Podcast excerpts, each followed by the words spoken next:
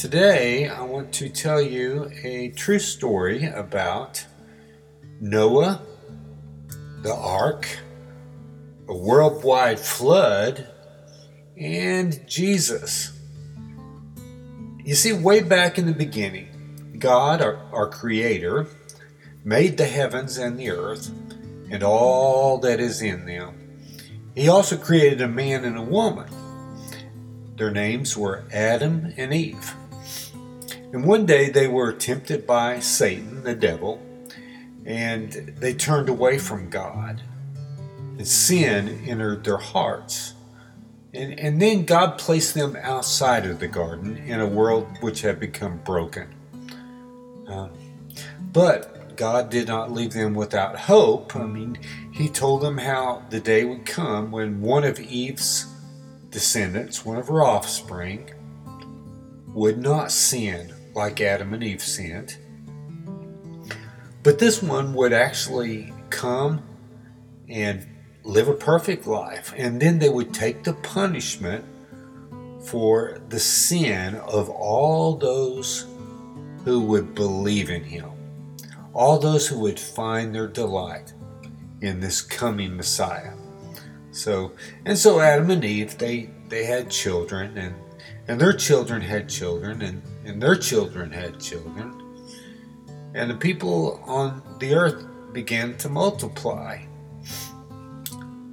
But the promised one had not come yet. And all these descendants of Adam and Eve were very sinful. And the world became very, very wicked. So God decided to send a worldwide flood to destroy living things in this broken, sinful world. However, God always keeps his promises, and God would keep his word. God found one man in the earth who loved him. Uh, this was a man who trusted God. He was not perfect in himself, but his hope was in the one true God, and he believed, he believed the promises of God. His name was Noah. God would use this man and his family to keep the descendants of Adam and Eve alive so he could keep his word. And then, at just the right time, God would send his only son Jesus to earth as a man to make things right with God for sinful man. We will get back to this good news about Jesus in just a minute. And so God came to Noah, all right, and he told Noah to build a boat, build a boat called an ark. God also wanted Noah to take some male and female of, of all the animals of the earth onto the ark so they could continue to multiply as well. So Noah would need a pretty big boat. And God gave him the dimensions and told him how to build it. Now, in those days, people lived longer than they do today. And it is believed that it took Noah around 75 years just to build the ark. And it was like one and a half times the size of a football field. So uh, it was pretty doggone big. And it had three decks tall. But people made fun of Noah as he was building the ark. I mean, they didn't believe that the world would be flooded, and, they probably wondered how Noah would ever move a boat that big to the ocean. But then one day, when Noah finished building the ark, him and his families went into the ark, and God shut the door and he sealed it closed. And it began to rain. And it rained, and, and it rained, and it rained, and it rained.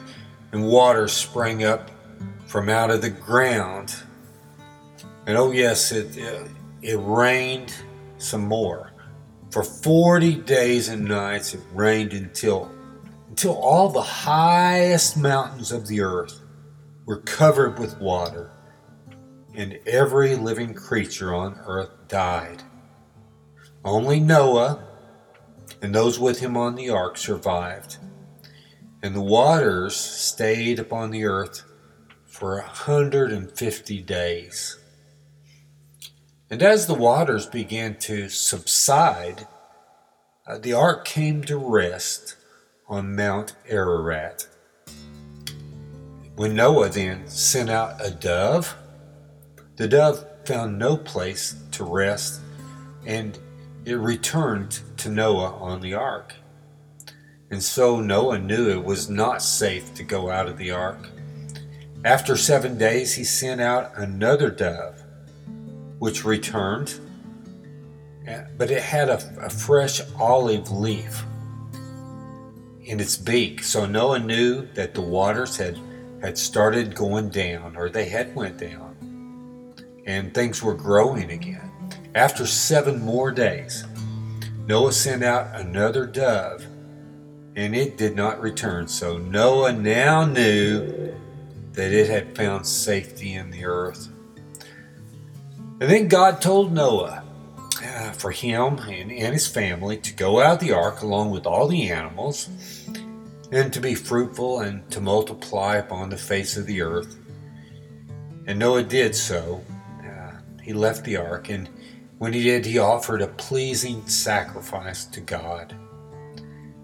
God made a covenant or a promise to Noah, and not just to Noah, but to every creature that came off the ark. Never again would there be a flood that would destroy the whole earth. And God set his rainbow in the sky, which would it would be a sign of the covenant between God and the earth. And so God would remember the everlasting covenant between himself and every living creature on all of all flesh on the earth. So that's a great story uh, about Noah and, and, and, and God and how he saved and kept his word. Um, but how does Noah and the ark and the worldwide flood point us to Jesus? We talked a little bit about it. Um, the true story of Noah is a story that points us to the coming judgment for all men. It, it, God is a judge, He's a righteous judge, He's very just. And so all men are going to have to give account. Um, think about it like this even though, even though Noah was a sinner, like every person, like you and me, he turned away from sin and he put his trust and his hope and his, his delight in God and, and all God's promises. He trusted God's word. And Noah's faith was counted to him as righteousness, and God gave Noah grace. Um, and, and think of it also like this just as the ark was the only way for Noah to, to escape the judgment that came upon all creation, in a similar way, Jesus is our ark our, our ark of safety. He saves us from the, the, the true coming judgment against sin on all, uh, for all people.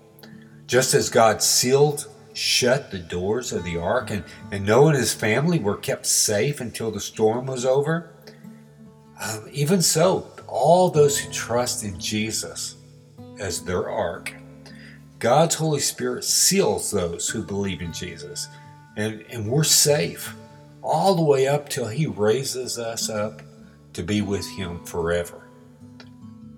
And finally, just as God put a rainbow in the sky as a sign of His promise that He will keep His word and will not destroy the earth again with water. Even so, His Holy Spirit lives within us to remind us that every promise and God's word is 100% true. And we can always trust Him no matter what may come in life. Let's pray together. Father God, thank you for this great story about Noah and that points us to the coming judgment and how we can be safe in the ark of Jesus, Lord. Help us to trust you and rely on you and to look to you every day as our joy and, and delight. Help us not to, to treasure sin the way the wicked people did uh, in the days of Noah. But Lord, please may you be our, our joy and our delight um, from now throughout eternity, Lord. Thank you for Jesus. In his name we pray. Amen.